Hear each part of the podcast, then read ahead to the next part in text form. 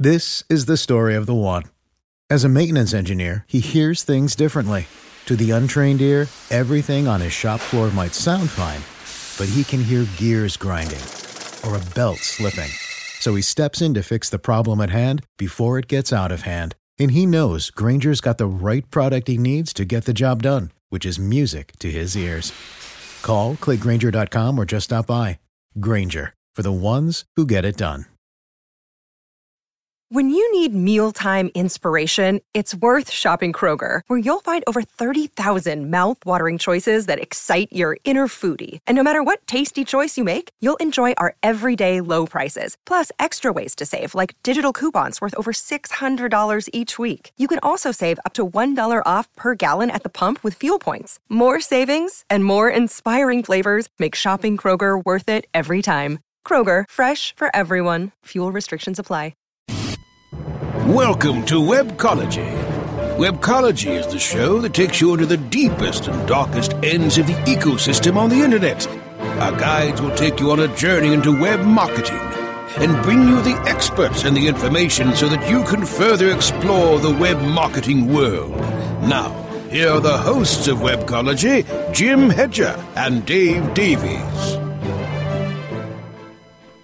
Hey everyone, welcome to Webcology here on Cranberry.fm. It is the 21st of July, 2016. This is Jim Hedger from Digital Always Media and Dave Davies from Beanstalk, Beanstalk Internet Marketing. And uh, we're going to do things a little bit differently on the show today, which incidentally, I think is show number 400.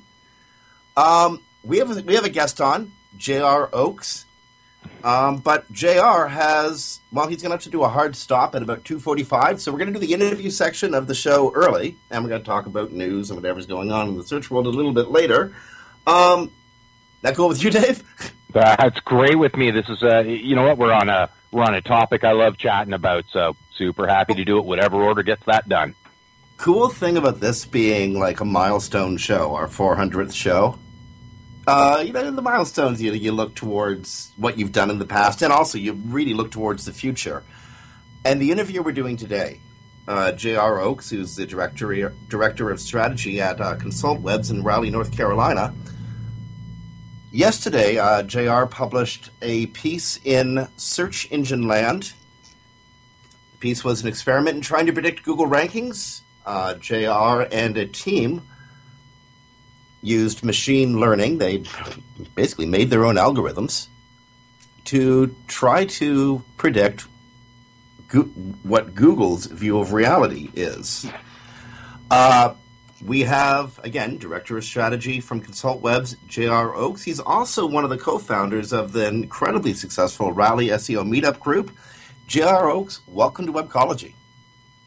Nice to be here, guys. I appreciate the opportunity. Well, man, I mean, like, seriously, I read your article yesterday. It was like late afternoon. I wrote you through the contact form at Search Engine Land, and you replied like almost instantly. Thank you for being here. It was like incredibly short notice. Sure, sure. But I'd, I'd read the piece in Search Engine Land, and I, you know, we've talked about machine learning a number of times in the past. Obviously, we've talked about RankBrain a few times. We had Eric Enge on, uh, what was it, like a month and a half ago, Dave? Yep, that sounds about right. And then you guys. Um, do this experiment in, uh, well, using machine learning to try to predict where Google's going. Now, I want to talk about methodologies and the experiment and the who's and the whys and the hows, but before we jump into it all, we should probably talk about the results first, because, you know, this is radio and people need to see this in front of them. And you got mixed results. 41% right. accurate, 41% disaccurate, and something remaining in the middle. Right.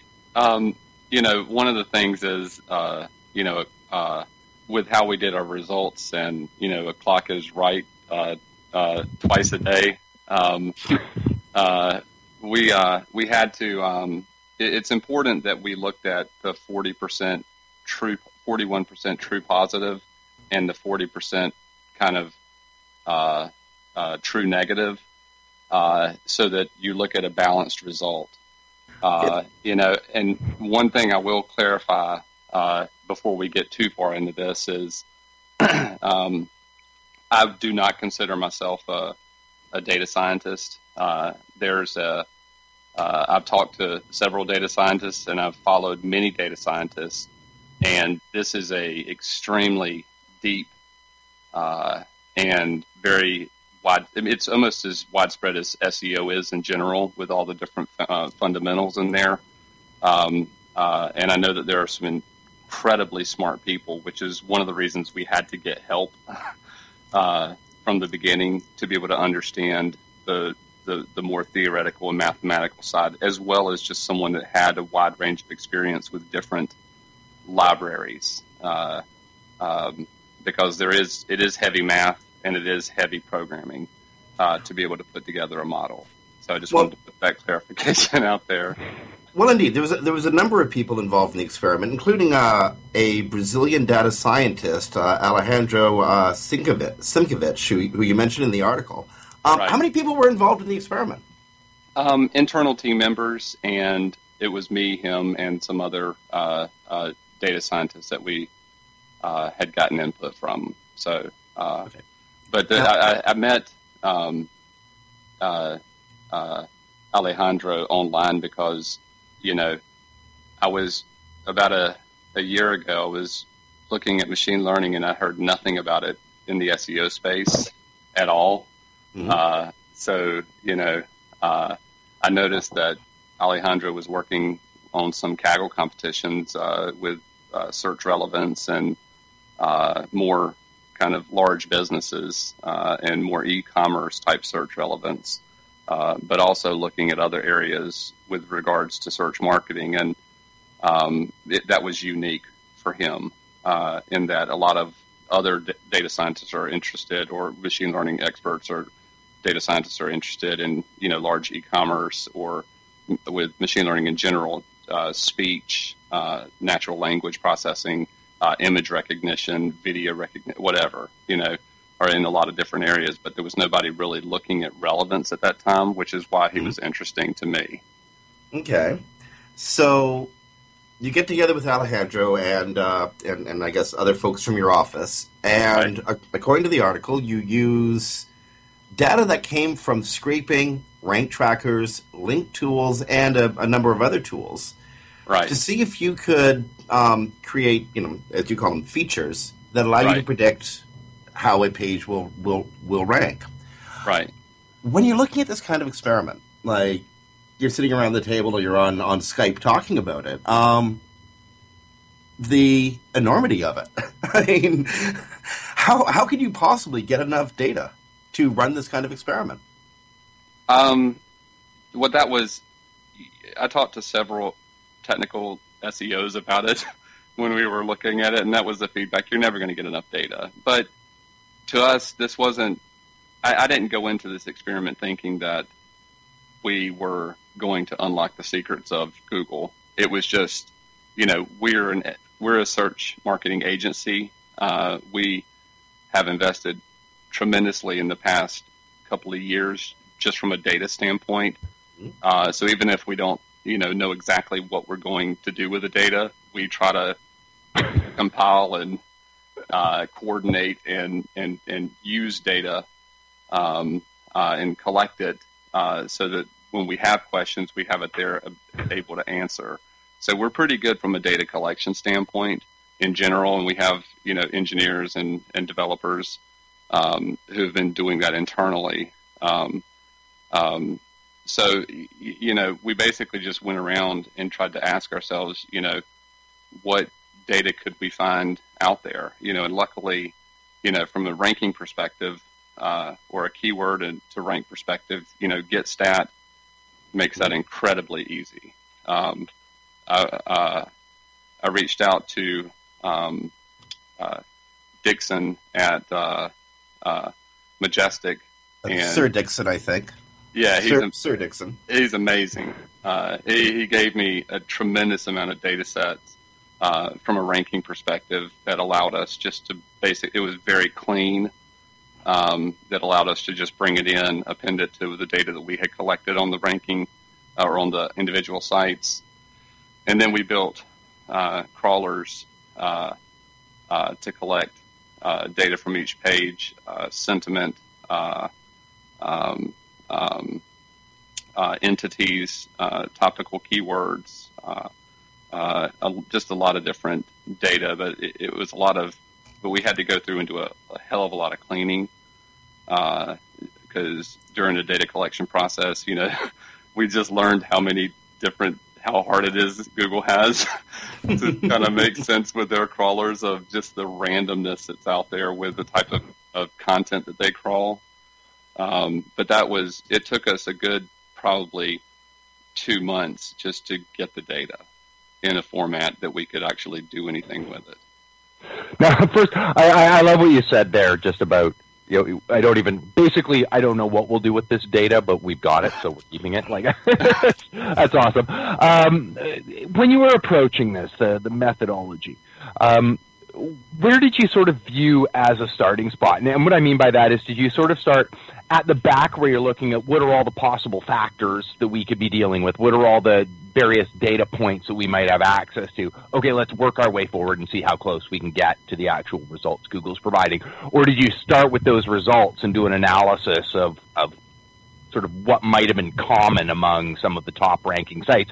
Same as, you know, traditional SEO, you know, that's kind of what I would do, right? Is start right. at the top and work my way back. But when you're using machine learning, it might make more sense to start at the other end. So I, am really curious where you where you started there. Well, I'm, I mean, obviously, me me just like every other SEO has anecdotal evidence uh, or just experience based evidence of what I know works. Uh, um, so, you know, uh, the first step, we kind of went into it very naively, I would say, because our first step was, you know, a, kitchen sink approach of just what data do we have access to, with the understanding that, you know, um, I, I, think there's a, um, it, it, was just what what data can we get in? Yeah, I even got you know got server location, server. uh, longitude and latitude. It, it would really let's just dump everything we can find about each of these uh, um, uh, web pages um, uh, into one huge data set, and it was a huge, just an incredibly huge data set at the end. Um, and then from there, you know, it was about you know, can we engineer some additional features like you know, the are the keywords in the title, uh, the term frequency inverse document frequency, um, uh, uh, you know, was a term in the page. You know, we, we started to was a term in the headings of the page, was a term in the you know what I mean. Um, uh, uh, we started to engineer uh, some of those ad- additional features on top of that, but it was a kitchen sink approach, and you know some of the some of the machine learning libraries will kind of let you run analysis about you know which features they uh, um, they um, think are more important than others, uh, especially XGBoost. Um, but um, uh, it was a kitchen sink approach, uh, and, and it, it, wasn't like we said, you know, these ten features are going to be the ones that are going to do this. Okay, so I'm trying to I'm trying to imagine a kitchen sink full of ideas, and you're uh, using some here, taking some out. Um, I mean, it's not like you can mix and match or swap them in and out. But how long does the experiment have to run before you decide this factor may or may not be working or has too much weight on it or this factor needs to be changed? Like, how did you make those decisions? Well, I mean, you'll basically uh, um, run a, a, training set and then you'll get uh, a confusion matrix outside of that training set or an uh, um, uh, accuracy percentage. And you know, like I said, we first our first thing was we started off trying to predict a number, and we just kept doing that, kept doing that, and then it was just you know we're never going to be doing that. So we kind of reformulated and said, okay, can we do? Is it in top ten or not top ten? Which we were more successful there, but it is it is basically getting the data set, uh, running it through different uh, algorithms. Um, with a lot of the algorithms uh, that you have XGBoost, uh, recurrent neural networks, uh, gradient descent. Uh, there's probably there's a, a ton of them out there. Um, not only do you have to get the right features in place, but you have to basically guess your. This is my best guess that these are the features that would bear some importance on ranking, right? Or that mm-hmm. I've heard before may, you know, obviously server location is an old one, right? But the, you know, may at some point or may have some bearing on this, and just to get all those in there, and then from there you basically have, you know, hundreds of parameters that you can tune in each model, and you basically run it, uh, uh, check the um, basically the score that the model uh, uh, spits out, then go back, retune the parameters, check the score, uh, and that just keeps the process of going until you kind of get the best score that you possibly can. Okay, we're going to have to take a break in two minutes, but before we go, I just want to, want to ask a, a, a quick question. Um, two days ago, um, Eric from, from Stone Temple Consulting put out a study showing an experiment uh, showing the importance of uh, uh, of links pointing to a website, the continued importance with Google. Uh-huh. Um, in your experiment, were Yeah. you able to find unique factors that you feel are more important or higher weighted factors from Google's point of view? I know it's a, it's a hard one to answer. I, I apologize for asking that way.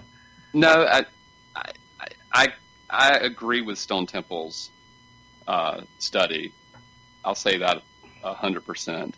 Uh, just in terms of the weighting that we saw, uh, keep in mind that we used uh, a few models in this.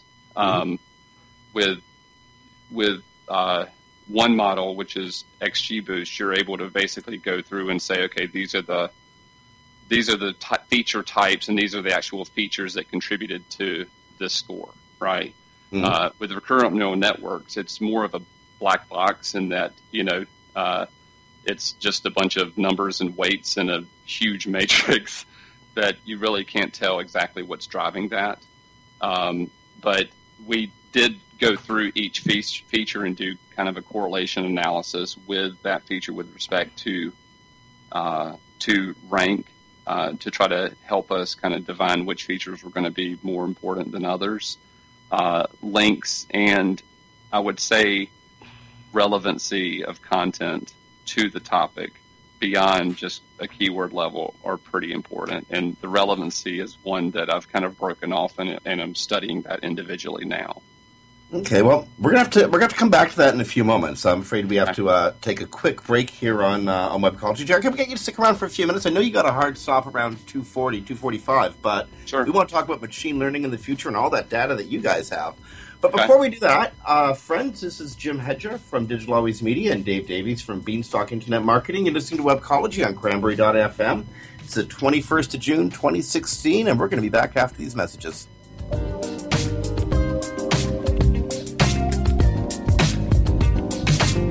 Sit tight and don't move. Webcology. We'll be back after this short break.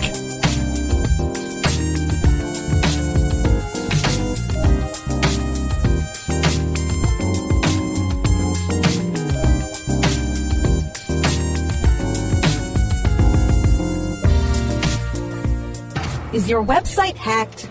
Is your website displaying error messages or loading slowly? Even if there are no signs of malicious activity, your site may still be compromised. Websites, like cars, require regular maintenance to perform at their best and not leave you stranded. At Fjorge, our website maintenance experts can help you assess which one of our maintenance plans will best support your needs. Visit fjorgedigital.com or call 612-877-3840 and get the support and protection your website and business deserve. That's F-J-O-R-G-E digital.com. Are you paying too much for your paid advertising? Or have you quit altogether because it seemed like a huge waste of money? Studies show that companies waste 25% of their PPC spend on average. The web marketing experts at WMEtraining.com can show you how to make your AdWords account a lean, mean converting machine. Whether you're just starting out or want to take your skills to the next level, we have a class for you. Contact the web marketing experts at WMEtraining.com. Hey, this is Danny Sullivan to talk to you about Bruce Clay Incorporated. They've made Inc. magazine's list of growing private businesses and have exhibited and sponsored at my conferences since the very beginning. You've seen their search engine relationship chart or you've read their SEO code of ethics, so you know they're SEO experts. But did you know they can help you with PPC, web analytics, web design, marketing strategy, promotion, and branding? Yep, get everything you need for success in the online marketplace. You can check it out from the professionals at Bruce Clay Incorporated. For over 10 years with offices worldwide, they've got the answers you need. Check them out today at bruceclay.com. A more refreshing kind of talk radio. Cranberry Radio. Cranberry.fm.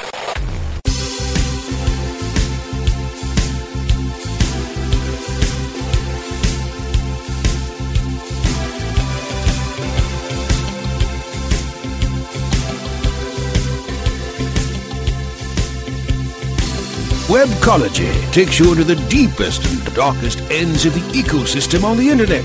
Here are the hosts, Jim Hedger and Dave Davies.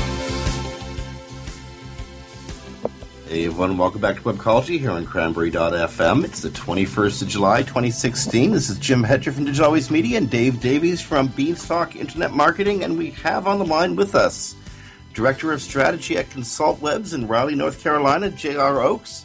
JR is talking to us about a machine learning experiment that uh, Consult Webs conducted to you know try to figure out if machine learning could accurately predict how Google's going to rank uh, websites. Um, JR, we've been talking about a lot of heady stuff. It's you know it's hard to tell exactly where we left off. So let's uh, sort of to get the audience primed back into it.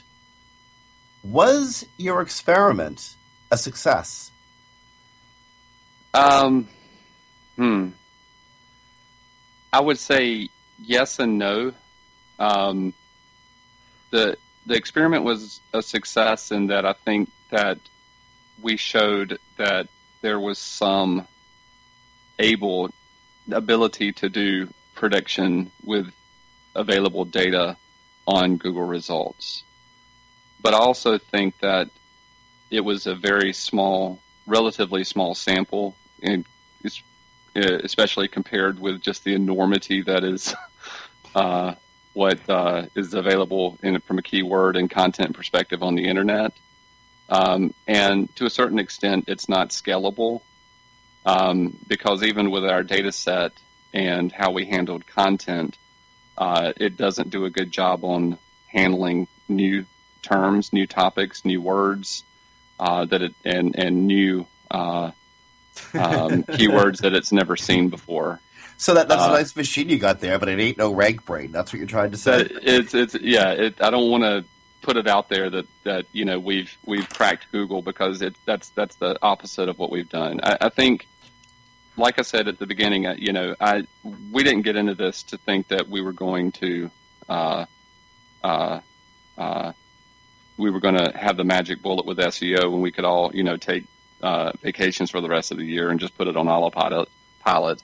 Um, it, it was more about, you know, just learning and trying to understand how machine learning works, the different libraries, uh, and getting ourselves involved in that process and giving us just a fun project to try to learn with. Something really salient you said, and by the way, I don't, I don't think your experiment could have failed because the experiment itself was, can this be done? Right. So no matter what the outcome, you got your answer. right. You got an answer. But I think the, the most salient thing you said is, in, in, in your response, was you see in the future how machine learning can be used to uh, to make predictive uh, to do predictive analysis moving forward. Um, I, am assuming that you're going to be using the data that you've collected and, and, and more data as you collect it to run further experiments.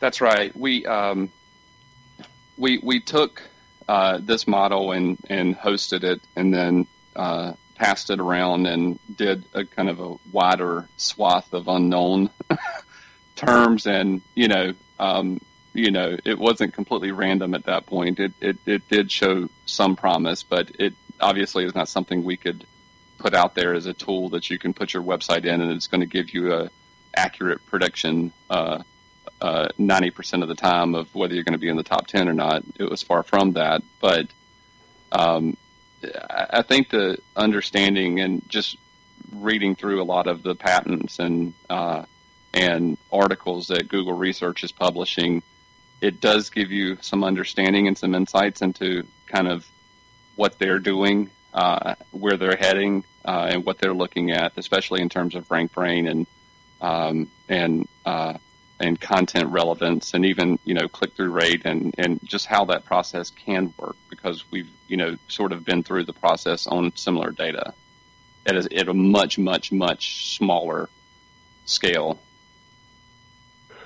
Something I want to make sure we cover because it's it's what's really exciting because I, I know we, we can get into machine learning, we can get into experiments like this, um, and, and some of our listeners may not understand maybe why I, as an SEO, would be so excited, or you, as, as an SEO, would be so excited um, by this. But also, I think more importantly, the incredible value that this actually, that understanding it actually has uh, right. for for the future of of what we're doing. So, I have a couple questions. One of them, I think, our, our listening audience will sort of glass over and go, "I don't quite get why he's asking that," but I'm going to start with this one anyway. You talked about two core in in the piece, um, two core different types of algorithms classification, right. and regression. So right. maybe explain to our, our listeners what those are. And I do have a follow up question that'll make it make more sense. Okay. Um, classification means that you want to put something in a specific class. You want to take a set of features, which is just attributes around something, and then from those features, you want to be able to predict that it's going to be in one class or the other. Uh, so that is a very simple explanation for classification. Um, regression is typically used uh, to uh, uh get to a a a uh, a number. I mean, a number can be classification because if you have ten classes of number, but it's more like height, maybe the value of a stock. Um, but you're not trying to put something in one of a set number of classes, but you're trying to produce a number somewhere on the continuum of of, of possible numbers. So that's a fundamental. And, I think when a lot of us think of Google's algorithm, we are thinking of the more regression side of things. We think of it as a race to number one. We look at all these factors, dump them all in. Um, and, we have that sort of sort of approach to it, right? It's it's a race to one. There's a set number of factors, and, and off you go, and, and the one with the best result wins.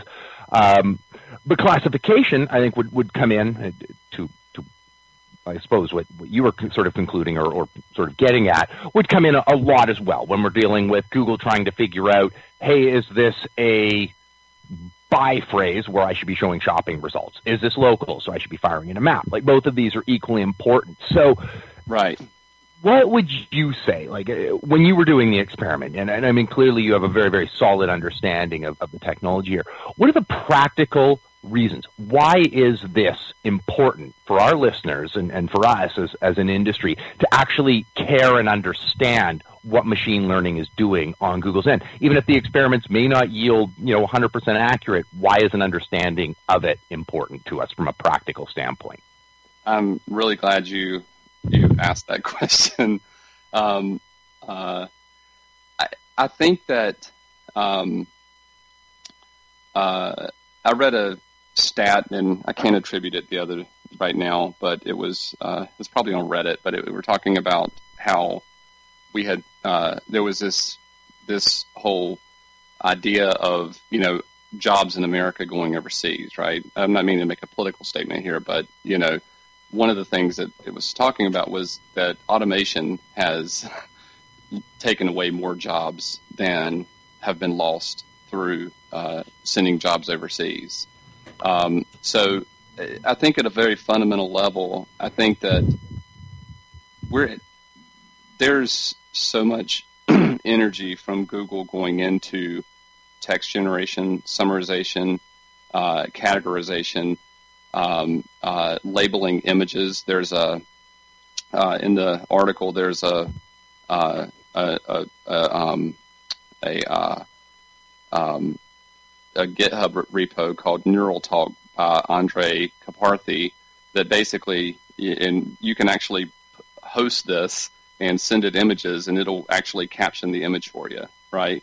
So Mm-hmm. for years we've been doing, you know, going in and manually doing our our uh, alt tags, and I know people say not to say alt tags, but that's just how it's been said. The alt tags. We've been manually going in and writing those, but you know, it's not probably not too far away where that's not necessary anymore. I know Facebook's already working uh, or has machine learning models that automatically caption images for the visually impaired.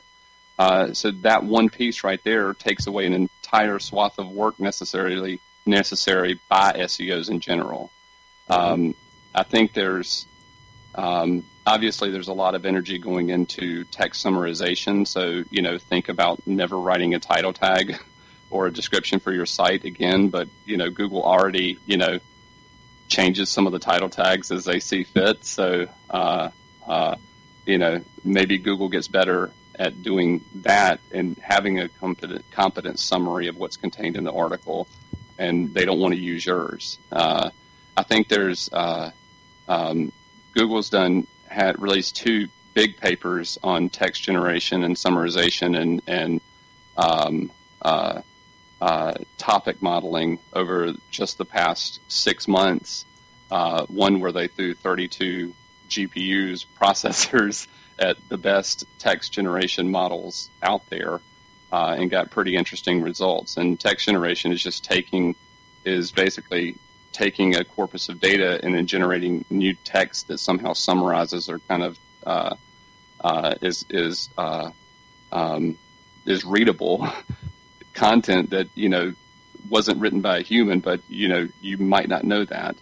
Um, uh, so there's there's some pretty interesting stuff go, going on on Google's end, and I think you know ultimately I've been in the SEO business long enough to know that you know uh, Google wants to keep you on their site and they want you to buy ads.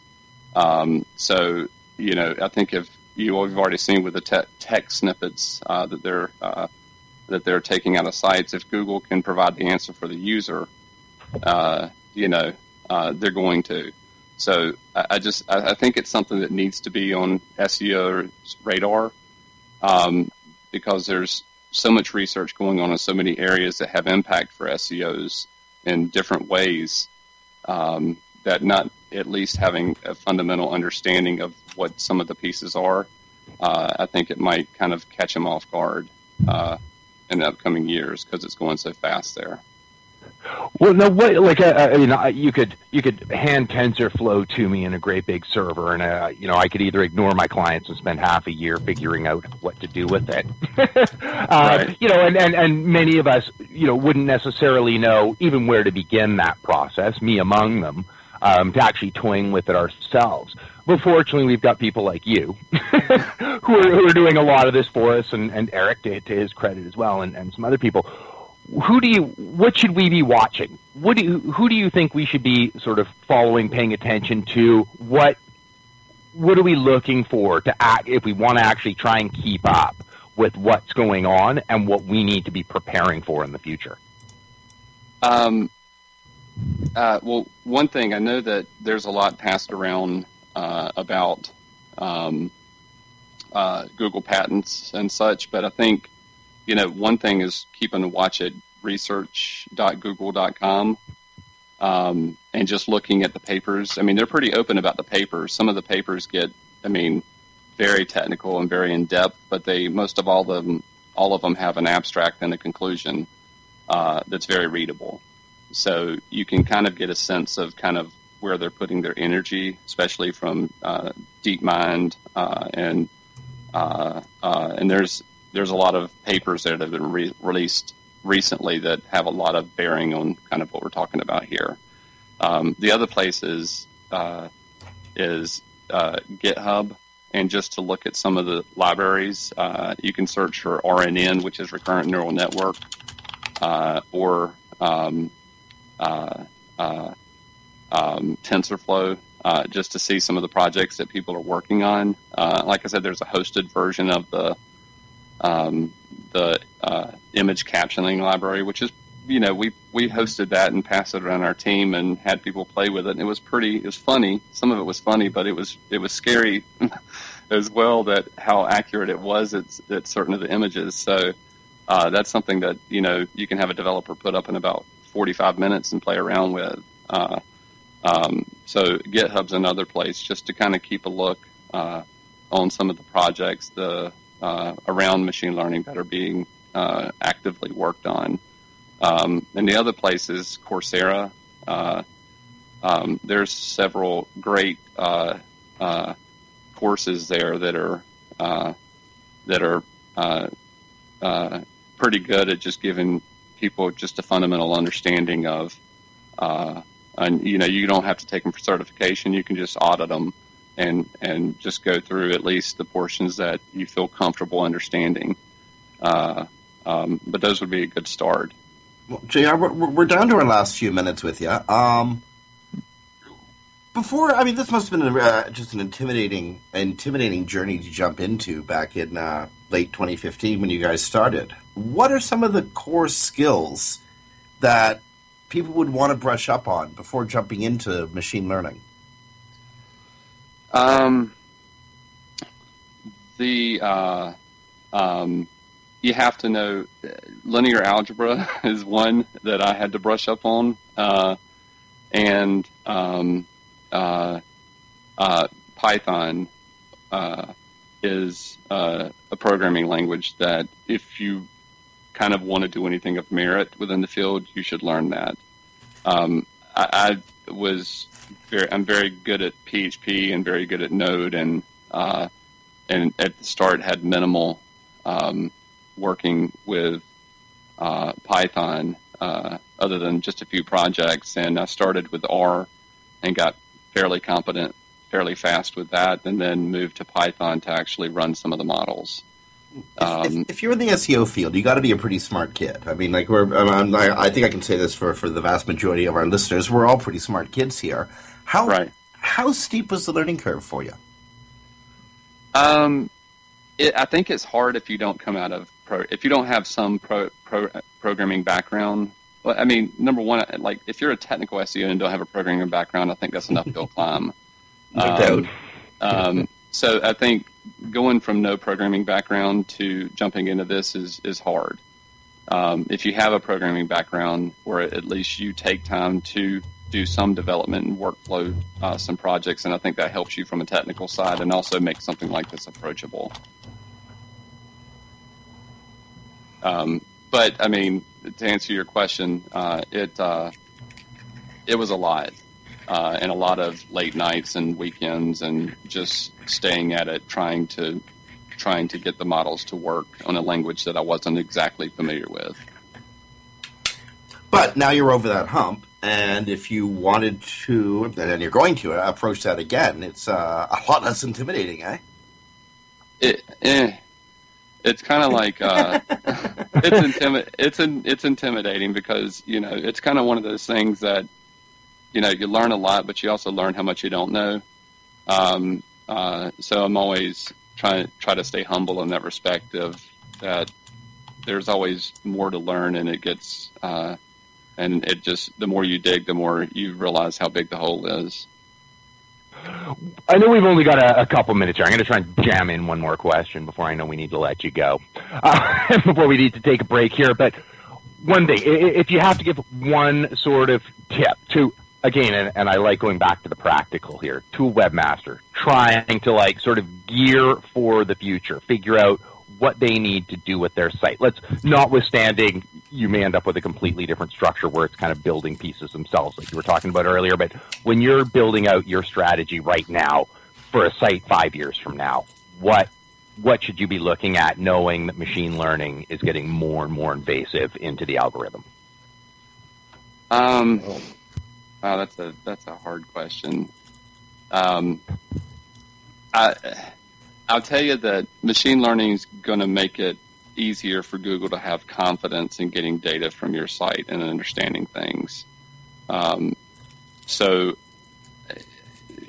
this is I don't want to say this, but I'm going to say it. It is it is. I mean, I think you have to get really good at content and promotion. Uh, you know, getting content seen, providing deep, authoritative content, because I think Google is going to be able to know if, you know, uh, they use click through rate uh, uh, as kind of an indicator or label for whether results are accurate. the other piece of that is relevance. Uh, is it relevant to the query? So if they can understand if it's relevant and they have the click through rate to see if it's a result people care about, um, then that just leaves how good your content is and how good you are at getting it out in front of an audience. So those are the areas I would focus on. Well, thank goodness, because you know, for about half an hour there, I thought I was going to have to go back to like street kid counseling or flipping burgers. J.R. Oakes, man, it has been fun having you on. It's been a great conversation. We're going to have to have you on um, as you're uh, running other experiments. We're to get results from other experiments. Um, thank you so much for joining us, and please say hey to the uh, SEO meetup group from us, eh? I sure will. I appreciate the time, and I, I will let you know when we have. Uh, we plan to do a lot more experimenting, so I will let you know.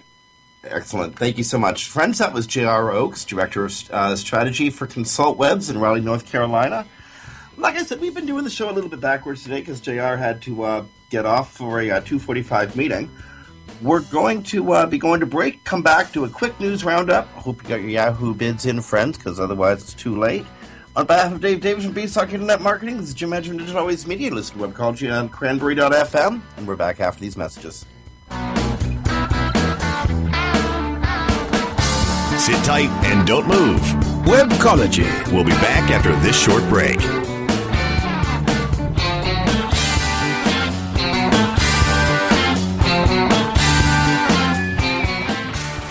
Whether you are an online business or domain name investor, you need access to the best names.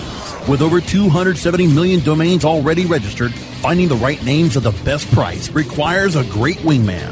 Namejet.com puts you in the pilot seat by giving you fast and unparalleled access to some of the best premium and expired domain names on earth. As the number one domain name auction platform, Namejet.com is the best place to find domains for your business or investment. So light the afterburners to the domain name aftermarket and fly over to namejet.com at Mach speed to get great domains today. Namejet.com. Do you look at the task of ranking your site at the top of the search engines like you would climbing the top of Mount Everest? It doesn't have to be. TopSEOs.com knows how hard that climb can be, and they can make top ranking a reality. Top SEOs send you to only the right search vendors and agencies that they know will work for you. Since 2002, TopSEOs.com has reviewed and researched the best search engine marketing agencies and solutions providers. Don't risk the cost of falling off the proverbial peak of search rankings. Let Top SEOs give you peace of mind. TopSEOs.com, the independent authority on search vendors. Looking for a better way to get more traffic and interaction to your Facebook page? Imagine Facebook interactivity on your page like you've never seen. Introducing your new Facebook marketing fix. Zo Social, the new and revolutionary way to easily manage and automate your Facebook contests and sweepstakes. Create a fun, easy to win contest by writing a simple Facebook post. Watch your post go more viral and generate loads of interaction. Track your traffic and generate email lists with ease. Zo Social is mobile friendly and complies with Facebook terms of service. Let Zo Social give your Facebook page some flash today. Zoom over to zosocial.com. Online anytime. This is Cranberry Radio. Cranberry.fm.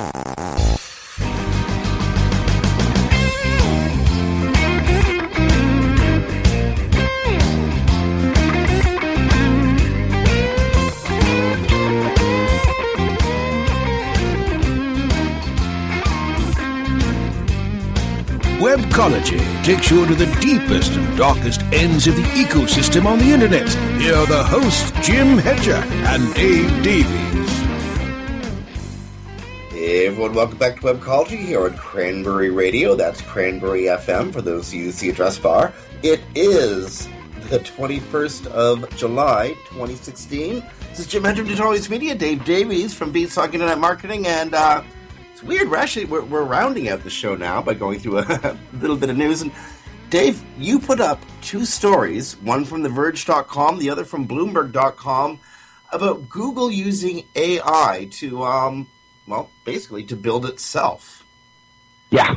I guess you know after after talking to J.R. about machine learning for the last half hour, um, it's kind of cool. Uh, what's Google doing? Well, there's a couple neat stories going around right now that I was just reading this morning. Um, one of which it was a few years back. I Can't remember the, the specific year, but we remember uh, Google purchased DeepMind. Um, cost them six hundred million dollars. Um, that's a that's a heavy chunk of change. I'm sure they've they've used it for a bunch of things. But here's the the fun one, because sometimes you go, hey, that was definitely a fantastic acquisition that you just made. Um, they've actually started putting DeepMind and just finished an experiment. DeepMind in charge of regulating their power um, at one of their their data centers. Now the company uses some. It's four million four hundred and two thousand eight hundred and thirty six megawatt hours. a lot of power. That was in in 2014. Um, this is equivalent to the amount of power used by over 360,000 houses um, in, in, in the United States. So this is a lot of power that they're conserving, uh, consuming. They managed to reduce a 40% or, or deep, putting DeepMind in charge of regulating their power, saw a 40% reduction in the amount of electricity needed for cooling. This is a 15. This is the. I mean, anybody who's ever worked at a, at a data center will know. Um, this is one of the biggest expenses. Um, and if you didn't know, well, now you do. Um, this is Just this is where a running the air conditioning. goes. Just running the air conditioning. Think about the amount of heat that like the computer on your desk produces. like multiply that by these by these rooms. Um, so it's an overall 15% reduction. It- this translates into hundreds of thousands or hundreds of millions of dollars per year of savings just in power. Well, they spent 600 million on, dollars on it. So basically, in a couple years, this thing's paid for itself, and they got the technology free. That's just a fun success story of AI. Actually, you know, because we were talking about practical, and it's like, yeah, from a practical standpoint, they've just saved hundreds of millions of dollars a year, indeed, just on their electricity bill, which is kind of neat. But one of the more interesting stories on the AI, I mean, I find that one neat because it's actually like a practical application of a of an important technology. Um, but when we look at you know all the everybody's been putting out their their AI, you know Google put out TensorFlow, um, you know Microsoft put it its its own AI software out there, Facebook, all, all that. Everybody's put their put their stuff out there. TensorFlow hasn't been touched, but here's what I found, uh, like as far as the number of people. Now, when we were talking to J.R., he'd mentioned GitHub. Um, and this is where developers would, would look for information and also indicate an interest in a specific technology. Um, TensorFlow is at the, the it's like five times above the next highest competitor in, in the AI space. So that's Mhm. just. But here's what I find really really interesting. there are over twenty seven thousand people who have, are sort of following them with a with a clear interest in them on GitHub. Linux is at I can't remember the exact number. It's like thirty three thousand. Like basically in like just a few months, they have almost caught up to Linux, who's been around since since GitHub started. like or since before GitHub started, um, and and and is the primary. Um, you know, sort of server technology used to power the web. I mean, yes, So- IIS, but it's it's the most popular. Uh, already, it has almost as much interest as yeah, so, so I, I hear you saying two things. One, uh, and if listeners uh, will, will, will, will, sit back and remember for a second how quickly Linux took off and became the operating system of Uber geeks. Mhm. For the serious Uber geek who is done messing with their desktop and wants to mess with, say, artificial intelligence, Google's TensorFlow is by a factor of five times the most popular of all open AI systems out there. And these are these are systems like Microsoft has its system uh, CNTK, and uh, say Amazon has its uh, DD, DSS TNE. I Don't know what that stands for exactly, but TensorFlow is again by a factor of five the most popular AI uh, available AI, and in just five or six months, it's become as or more popular on GitHub than the Linux group is. Well, indeed, and what's really, really interesting, and I, it's, it's unfortunate, I can't even remember where I was reading this story, um, but it's actually become a concern for a lot of their competition because everybody, we, we talked about this when, when they first released Tensor, TensorFlow, is the more developers are building stuff for it, the more data Google's collecting in a wider array of, of applications because, of course, they're they're getting a, lot of the data back.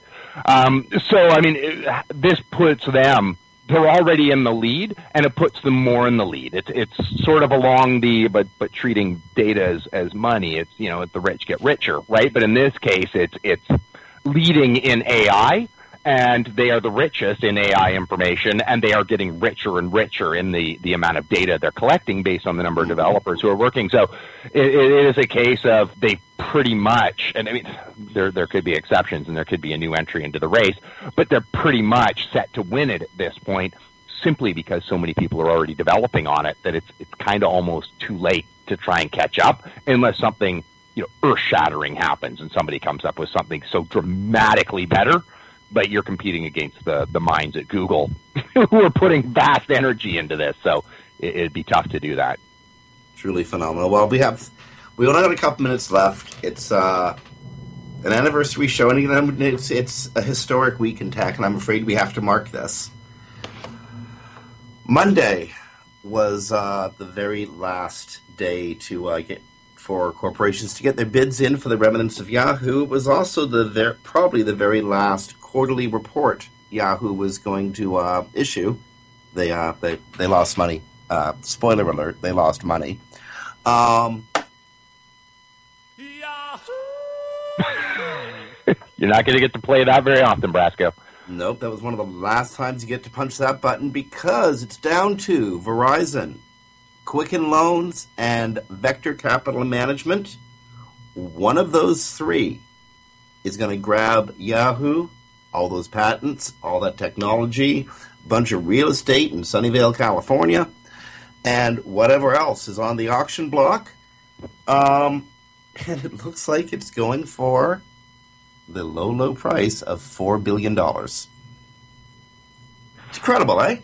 That is, I, I know. It's, it's almost kind of sad at this point. Uh, when you when you reflect back, and we, we talked about it then a few years back when Microsoft was going to buy them. I can't remember the exact price. I think it was like thirty forty-five something. something billion. Yeah, yeah. Now for four. Yeah. And I find it funny that Microsoft's not even in the race at this point. They're just like, yeah, no. well, no, Mike, I mean, as we mentioned just like the last segment, Microsoft is already racing along on what we're talking about with Yahoo is like, you know, Web 1.0 and then Web, even getting into Web 2.0 what we were talking about with J.R. Oakes and uh, and uh, you know talking about with, with, with Google's TensorFlow is Web 4.0. You know, like yeah. this is the stuff that has, and, and Yahoo's still back in the 1.0, 2.0 world. Right. So, but some valuable content, but and patents, and oh my goodness, you remember like um, that's Alta Vista and Inktomi patents, like those are still valuable. They're still they're still meeting them bones. Yep. Very true. Anyway, that's it. But bottom line, that's probably it for Yahoo. It's probably over as yeah. of this week.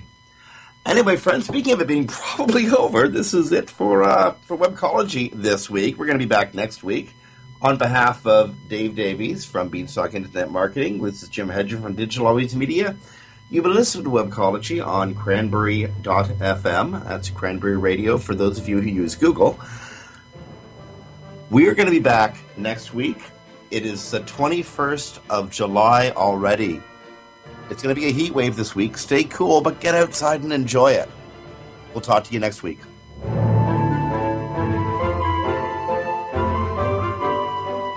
The opinions expressed are those of the hosts and their guests and do not necessarily reflect those of the staff and management of Cranberry News Marketing and Cranberry.fm. Rebroadcasts or retransmission of this content without proper consent is prohibited.